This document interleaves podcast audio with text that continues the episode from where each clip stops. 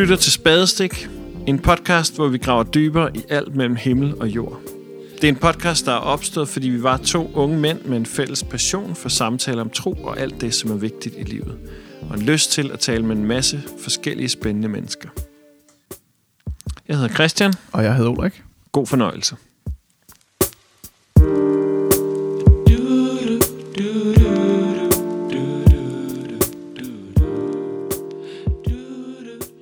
Welcome to you, Rafe. Uh, you're with us from uh, from London, um, and Rafe, you are you are studying theology and on your road to become a uh, a rabbi, and you have quite a special heart for Denmark, right?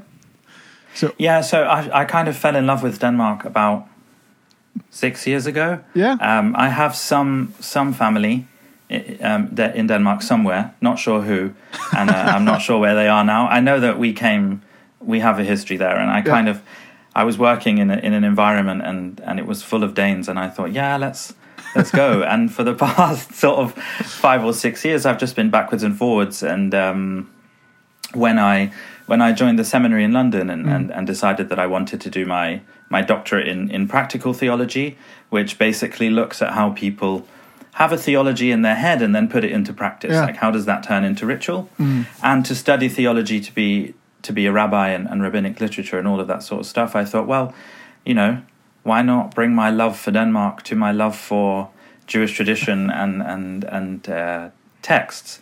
And Perfect.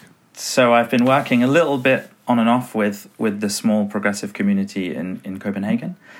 Uh, Hopefully, once I've been ordained, I can I can bring progressive Judaism to a wider yeah. Denmark. I know that you know Aarhus doesn't have a Jewish presence that's not Orthodox, for mm. example. Um, Aalborg used to have a massive Jewish presence yeah. that just doesn't exist anymore, and I think not to make it sound really, you know, capitalist, but there's a market for, for Judaism in, in yeah. Denmark, and, and, Jews don't have a home. Yeah, I think the only. Uh, uh we're both from Copenhagen, and so so we see the Jewish presence in Krystalgade and, and with the Jewish schools, and there's been a lot about that. Um, but yeah, I I actually don't know where you can find uh, Jewish communities in Denmark. I haven't really seen them except for in Copenhagen. So, but that's the whole. That's yeah, the reason why we. Yeah, that's the reason why we invited invited you to be on this podcast because we want to explore our our shared tradition both with the Jewish community and in another episode with the Muslim community. And the thing we uh, we share most with the Jewish tradition is, of course, the the scripture because all of our uh, what we call the Old Testament that's your entire Bible in in Judaism. So, what does Scripture mean to you as a Jew? So, I mean, it's. I think it depends how you want to define Scripture. Mm. Um, we basically have three books that that turn into one book. Yeah. Um, Tanakh is basically an acronym. Mm. So we have we have Torah, mm. which is the first five books of of Moses. I think in Danish you just call them Moses books. Yeah, exactly. Um, we we actually have names for them. Yeah. Um, so you know we have uh, Genesis, Exodus, mm. Leviticus, Numbers, and Deuteronomy. Trying to remember exactly. the English names is is difficult. We don't we don't use the English names very often no. because the English names come from the Greek. Yeah. So when when the Bible was translated into Greek, um, the books were given new names, and in mm. and in and in Judaism, we don't really give the books names at all. We just we just name them after the first proper word.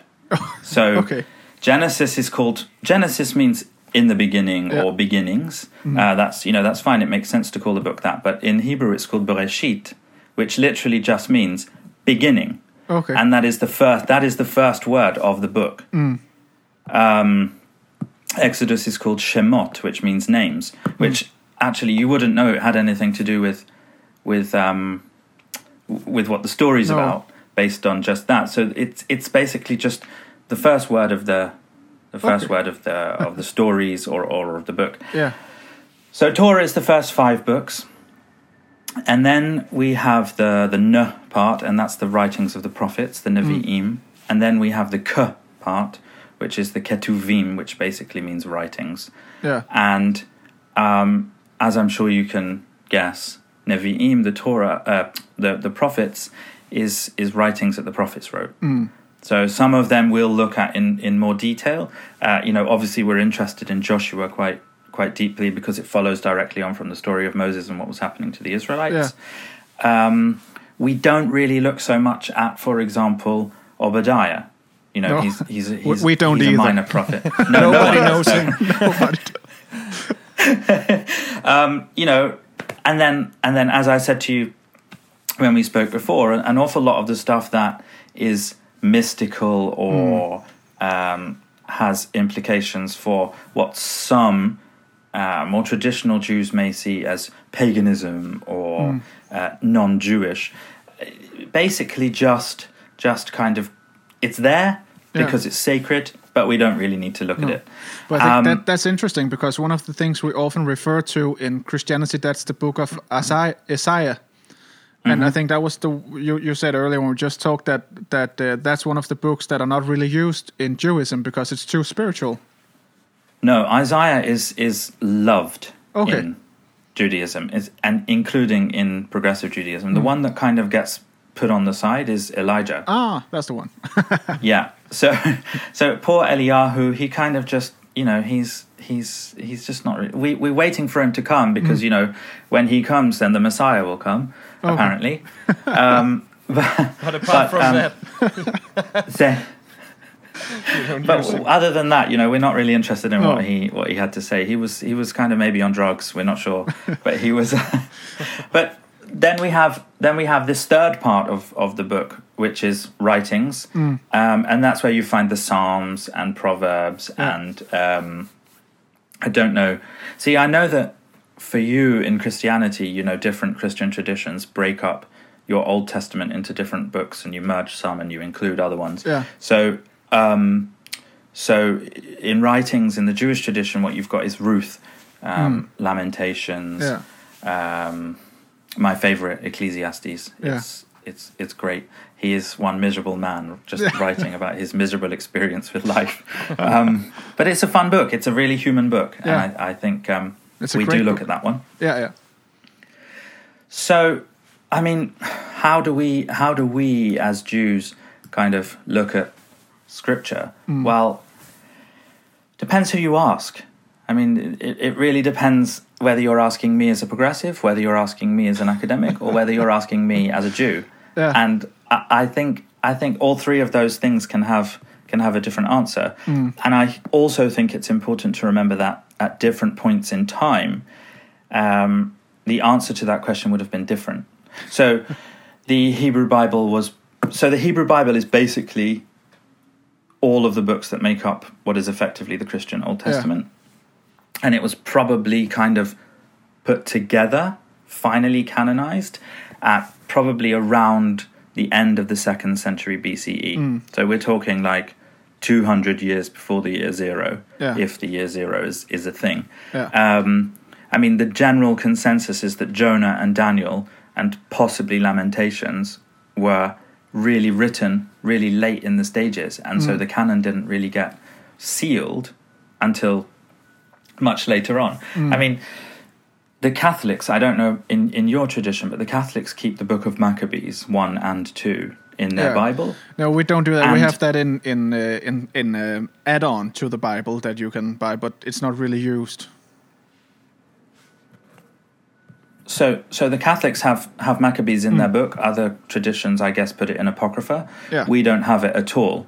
Okay. We, it's not there at all. But it's a really interesting book because it explains, you know, stuff that was really going on in in Jewish uh, society. I mean, the, Yeah. the story of Hanukkah is in the book of Maccabees.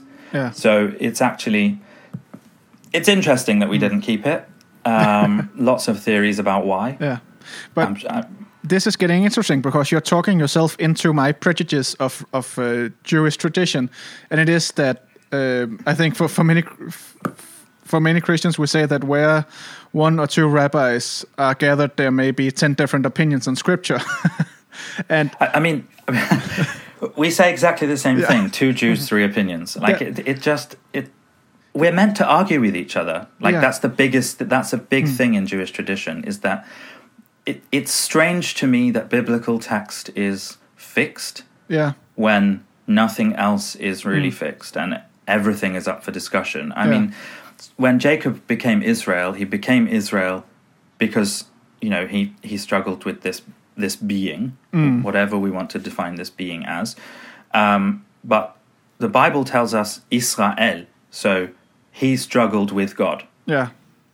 And we really stuck to that tradition, I think, as Jews. You know, it, it's um, if you look at rabbinic literature, the rabbis who wrote it between, you know, so we're talking about between the end of canonization in like hmm. mo- 200 BCE to, well, now let's Yeah. say, but you know, I mean, we're talking, we're talking about probably 600 hmm.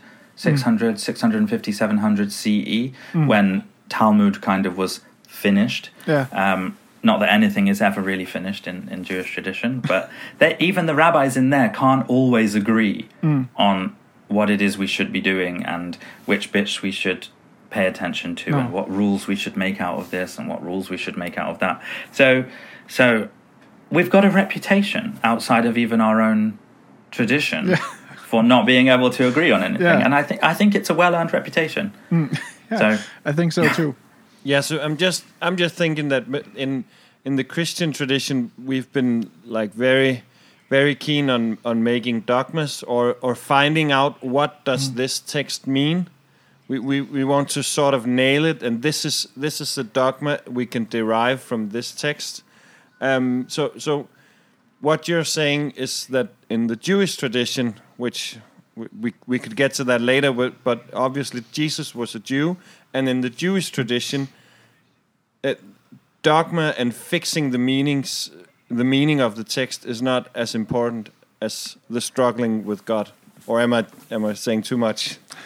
No, I think I think for some circles you're probably right. I mean, certainly from a progressive standpoint, um, fixing dogma is is not where we are. I, I mean, you have um, academics who study religion will often split them into two very basic groups, where you have right thought and right action. And right thought is really about doing the right thing um, based on the dogma that has been that has evolved from a textual body, and right action is basically you know how how you act. Uh, you, mm. you, you know what is the best thing. You know Jews, for example, in general, haven't really created any dogma or any idea mm. around what heaven or hell is, simply because actually living for the here and now is is a really important thing. Yeah. So dogma has been important in Jewish tradition, and certainly in Talmud, you have like fixed rules, hmm. um, and the rabbis dis- make a distinction between two types of dogma. One that comes from Torah, which they say hmm. the Torah quite clearly tells us this is what we're supposed to do. Hmm. Um, and the traditional thinking is that there are 613 commandments, that's positive and negative. I think around 247 of them are do this, and the rest are you should not do Yeah. this. So it's, and some of them are really sort of nitpicky things, like Yeah. not walking a certain distance on a certain day, you know. Um, and a lot of that is where the laws of Shabbat come into. Yeah. And then they created other dogma, which which we call like rules of the rabbis, Mm. and that is the stuff that the rabbis kind of like in Christian tradition Yeah. Mm. said, well, the text infers this, and this is the rule we're going to make out of it. Yeah. So dogma exists. Dogma has had an importance. Hmm. Whether dogma has a real importance in the lives of progressive Jews, I would say no. But the Orthodox, for example, are very orthopractic. They they live by their dogma. Yeah. They live by the rules. Those 613 rules hmm. are their framework for life. Yeah. Um, I believe that they have some flexibility, and, hmm. and a rabbi is always going to. I mean, I know of an Orthodox family, for example, that didn't like the way that their rabbi interpreted one of the rules and so changed rabbis. Well, that's I a mean, good way to do it. But that is that is what the Talmud does. Yeah. I mean, the, the Talmud ha- has these these arguments between mm. rabbis that say Rabbi such and such says, mm. and then it'll say what he says. But Rabbi such and such disagrees with him because. And actually, we had you know during the time of during the time of Jesus, when you know if, we, if we're sort of talking in that time period zero to fifty during the Roman occupation of of um, of the area that he lived in. Um, there were schools of thought. There were probably four different schools of thought, and dogma would have been differently important to each of them. Yeah. So you, you're familiar with Pharisees and Sadducees. Yeah. You know they're the biggest schools of thought that that were going on at the time, and they differed in in how they should or shouldn't do certain things. Um, I mean, there is a big argument at the moment in scholarly circles about whether Jesus was actually a Pharisee, and that's where he got his his knowledge from. And uh, Yeah. I mean, we can come back to that shortly. I mean, Yeah. um, I, I just But- want to you've you've mentioned the Talmud a couple of times. Can just introduce us to because that's not a part of of this scripture as such. But what is the the Talmud? in very sort of basic terms, Talmud is rabbis getting together and writing about Torah. Okay. so they create stories or so it it's it's the rabbinic literature it's it's all of the things that the rabbis over that period of time between uh, 200 BCE to about 6 700 Yeah. CE um, putting together Jewish traditions and Jewish um, Jewish dogma you know it, that it, it is that but also discussing amongst themselves and writing it down Okay. um, what's right and what's not right, um, but also creating stories um, that go in between some of the text in Torah.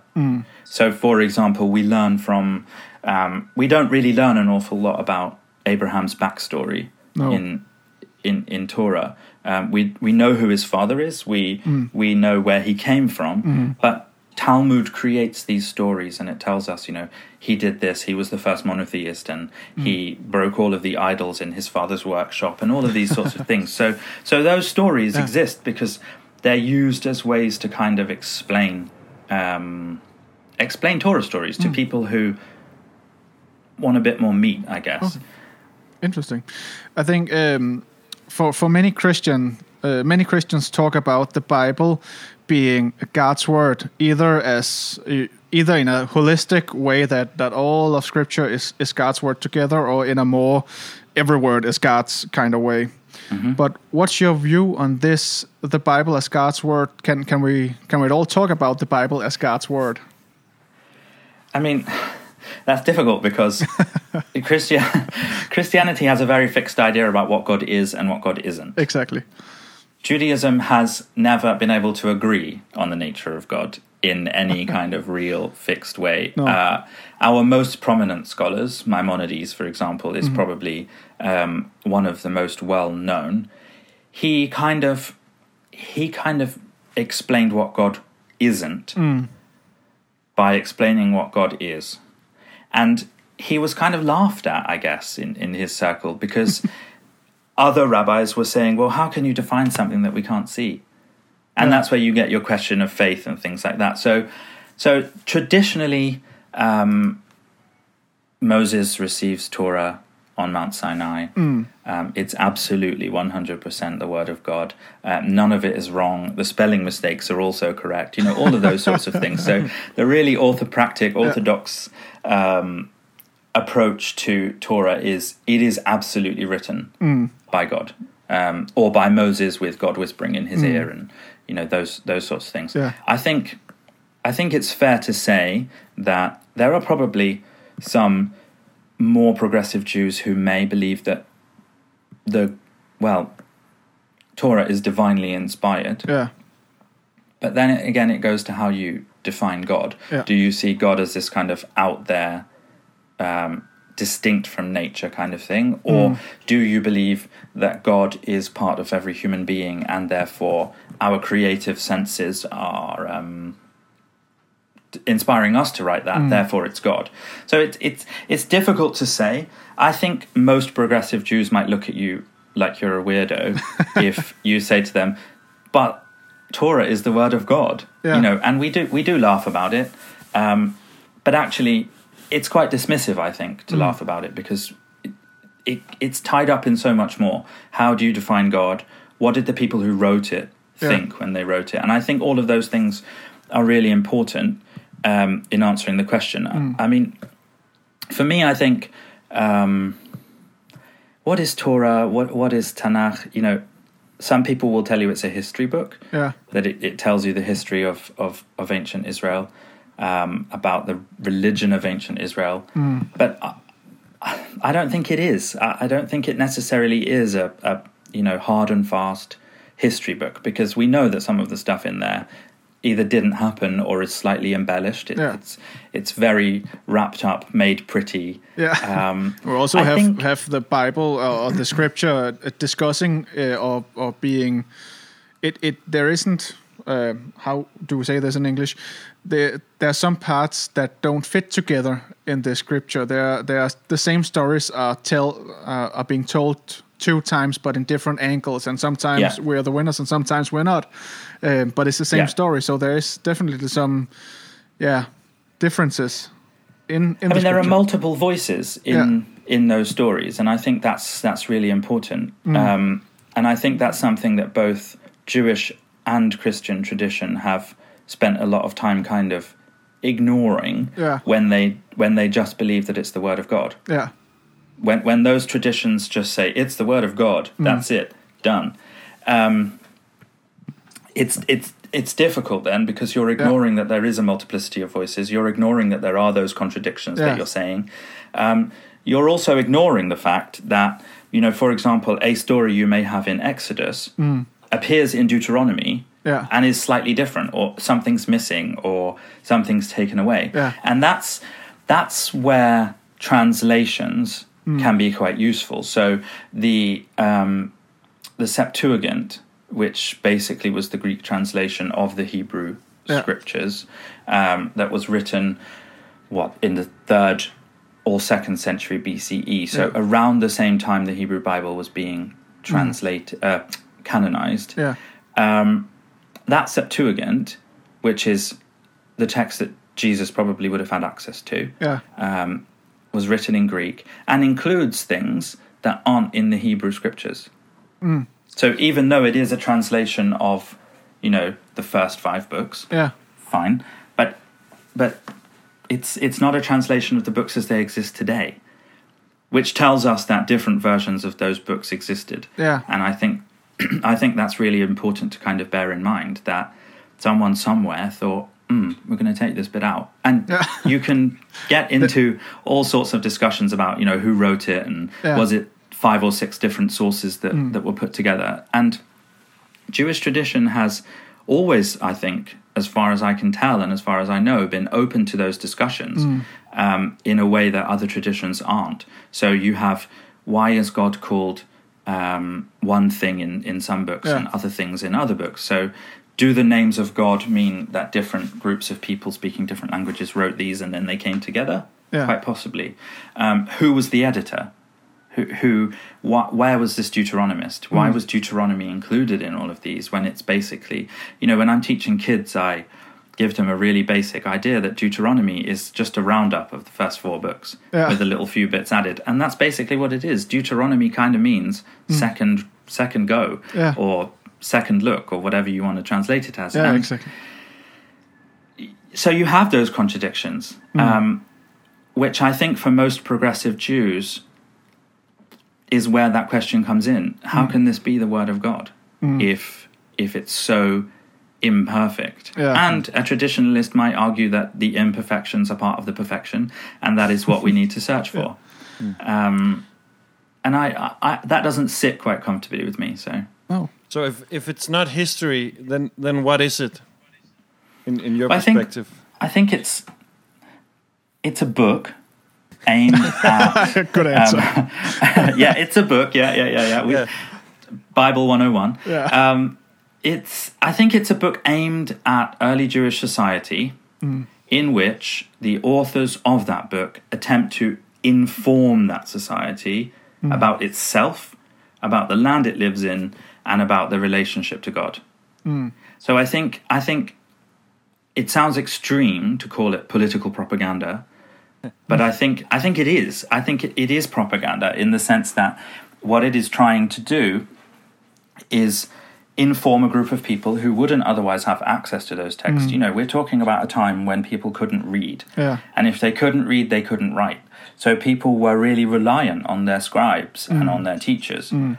um, to transmit this. And we're talking about a text that had traditionally been an oral text, a- an oral tradition, which had then been written down. So, so I think it is a history. It is not the history, hmm.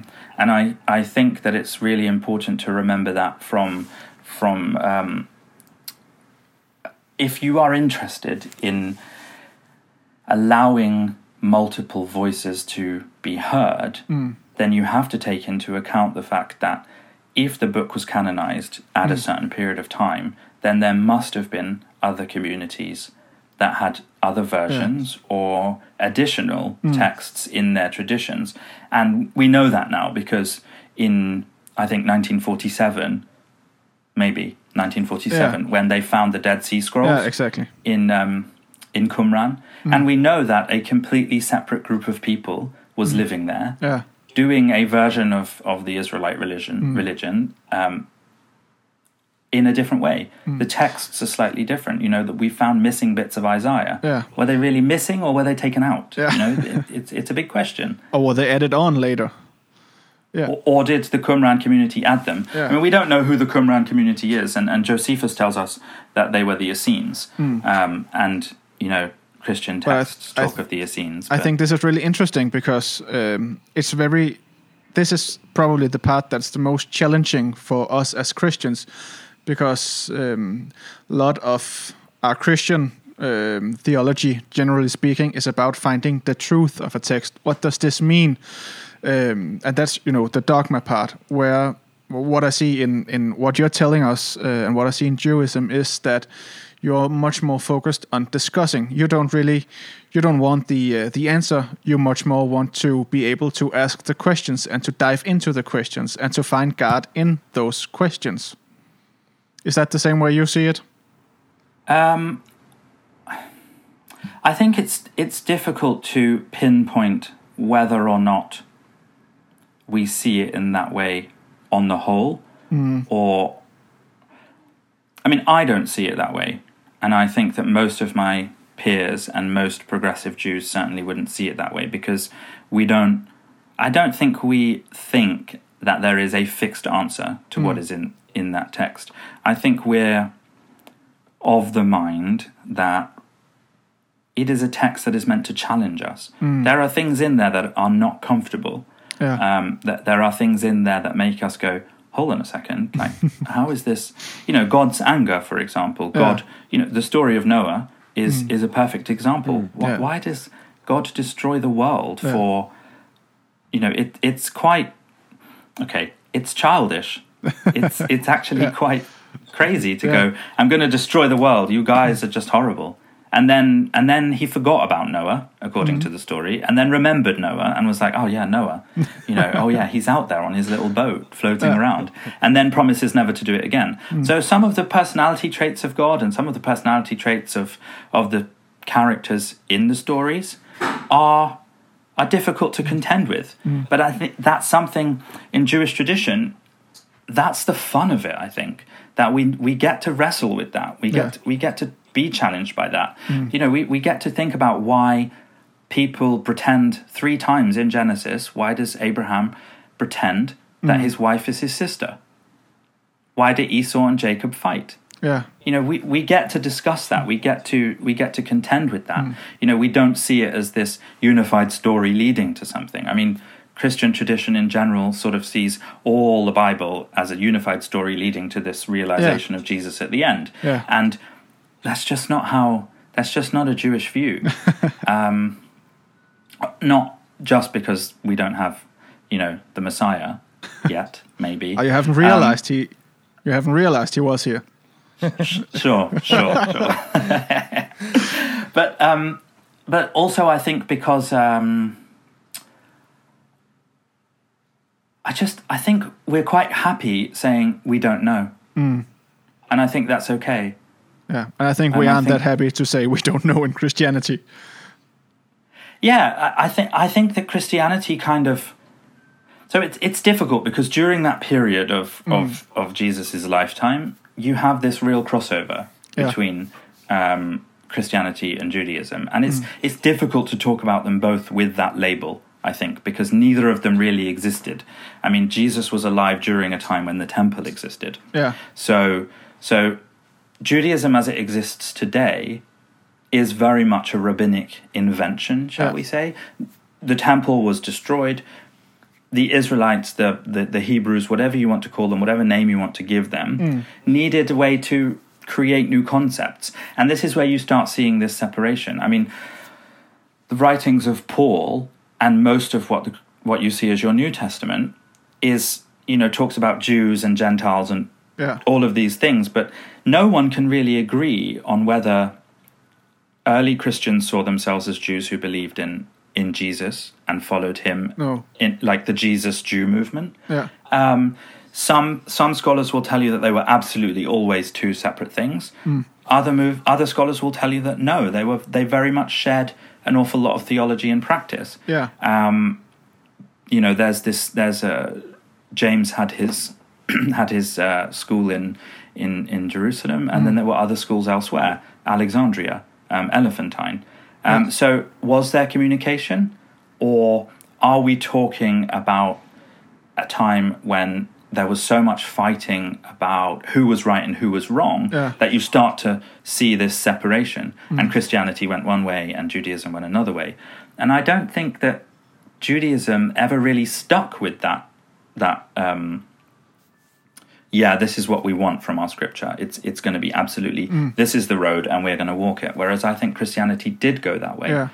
Um, I so I think another interesting aspect of this is um, how you in uh, in Judaism keep um, some of the scripture as holy. I remember being in, in the synagogue in Krystalgade a couple of years ago during my my own studying, and um, and in there they have this big cupboard behind where the uh, the rabbi stands, where there are these huge scrolls with uh, with the scripture on.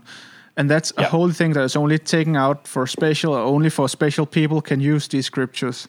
And you know, for us in, in Christianity, Bibles are something we have multiple of, and always, well, not always carry them around, but but you know, Bibles are not that sacred or that holy for us. That's more of a, a, a tool that you use in your, your daily life. And I think, oh, as I see it, you keep Scripture more holy in a way. Is that correct, or how do you see that?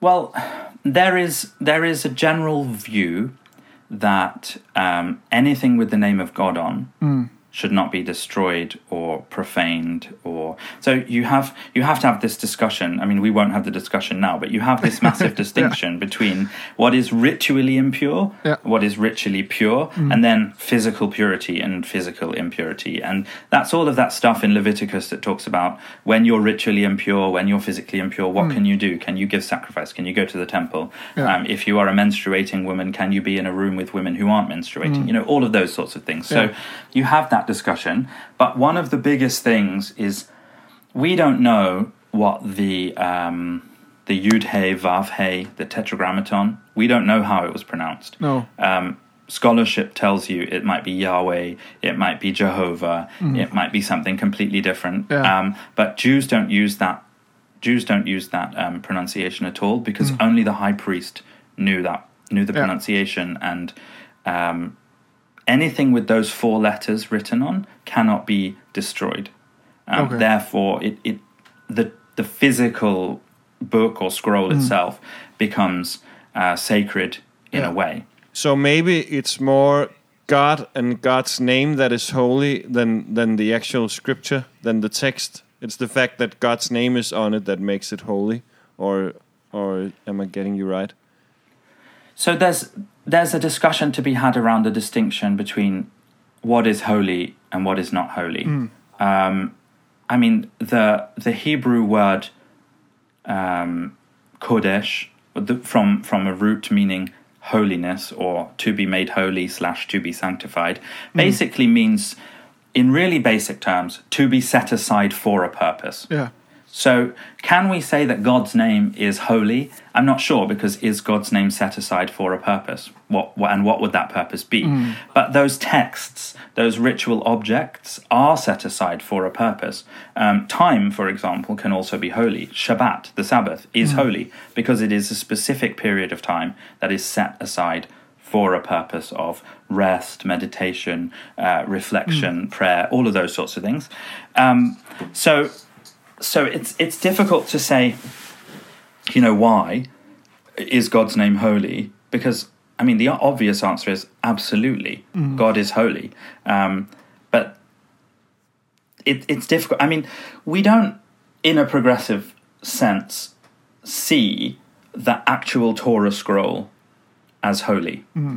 I don't think anyone in a synagogue is is worshipping um, the actual scroll itself and it, it's more about its its contents are sacred, and I think, and it's it's not the physical words on the paper; it, it's what they mean, Yeah. and the history that they bring, and the importance that they have had throughout history.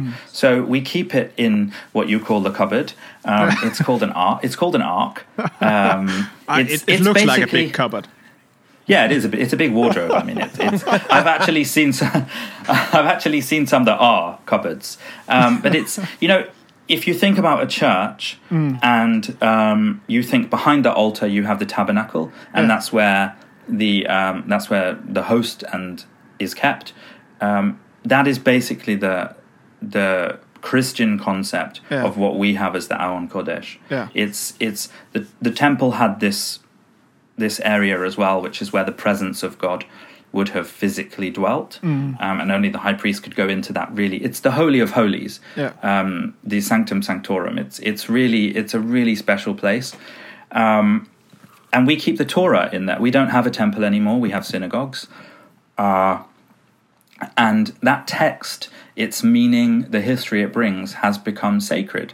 So it's written down on that parchment, and it's and it's kept in there. Yeah. Orthodox tradition will tell you that only certain people can read from it. Progressive tradition will kind of allow almost anyone to, to get up on that on the lectern and If they can read and- and Hebrew, read it. of course. yeah, Because Yeah. otherwise you'll have problems. that helps. Yeah, Okay, well, but that's really interesting.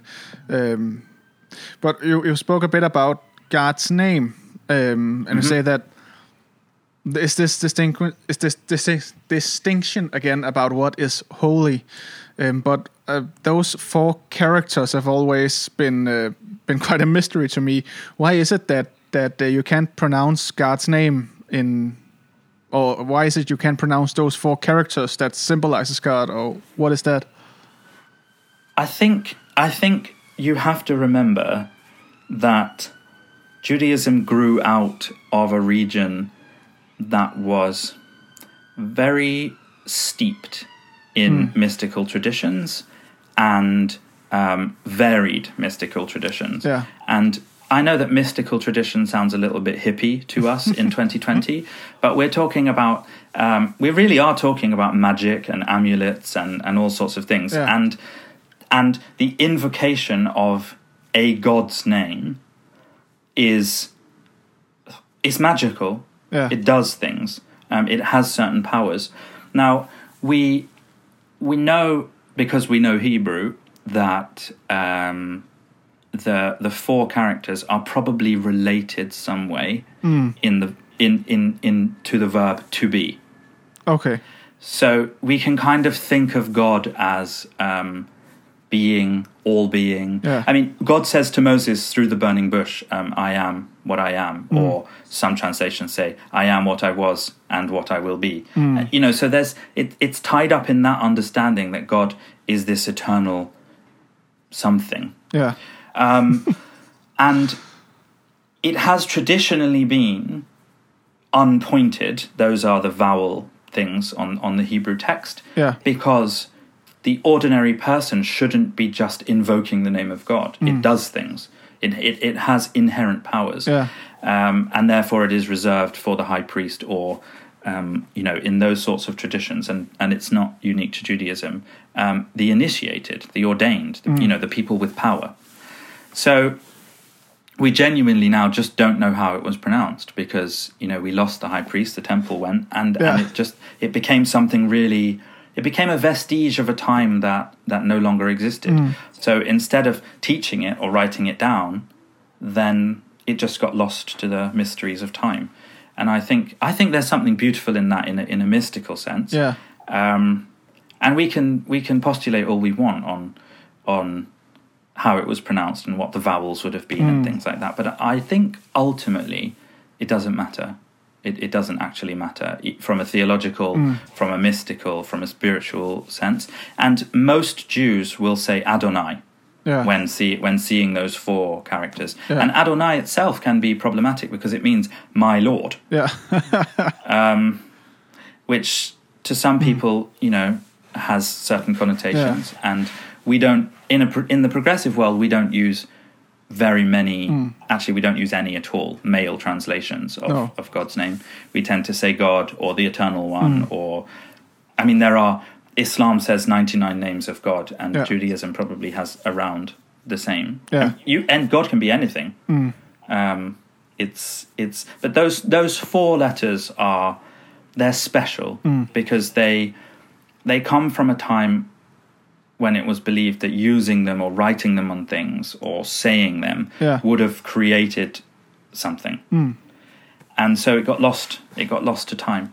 Um, and then christian scholars decided that it was it was pronounced yahweh Yeah. or yahweh or or whatever. Yeah. and um, that's kind that kind of got stuck. Well, um, but we don't use that at all. This is really interesting, um, and we've only covered a, a bit about what we should talk about, but still the time flies. So I think we're going to try to round off this part of the conversation, and then probably do another episode with you afterwards. Um, but from this talk that we've just had about scripture, is there anything that uh, we, we would we would like to try and get this get a practical outcome of these um, episodes. So, is there any way we can use some of what we've talked about in the coming week? Is there a challenge or a practice that can um, that can bring us closer to to the Jewish tradition in Scripture that can challenge us in our Christian lives? I don't know if there's anything you can do that would be challenging that would really take you off of a Christian path. Because I, th- I guess my challenge to you would be to stop thinking about text as something fixed and stop Yeah. thinking about text as something that has a meaning. Um, I don't know how far that would take you outside of your outside of your comfort zone or your or your beliefs. But I, I would say, I would say, um, yeah, challenge yourself to think about the texts as maybe a little bit more human than you have possibly thought before, Yeah, and hopefully that will help you think about Jesus in different ways as well. Like I, I think, I think that's something that's that's important. Um, I've had lots of very good discussions with Christians who it doesn't need to diminish the importance of Jesus for you, uh, understanding his humanity and the humanity of the text. So I guess that's my I guess that's my challenge to you. perfect. Well, thank you very much. Do you want to say something? No, no, no, no. We'll we'll do that some other time. Well, thanks so much for, for this episode and uh, for being with us. And we're looking forward to you coming to Denmark at some point in the future when all this uh, Corona pandemic has, uh, yeah, has gone away, or we've gotten a vaccine or something like that. Uh, og, Yes, please. og tak til jer, der lyttede med. Og husk endelig, hvis har noget ris og ros, så skriv endelig til os. Uh, vi vil meget gerne høre fra jer. Vi høres ved.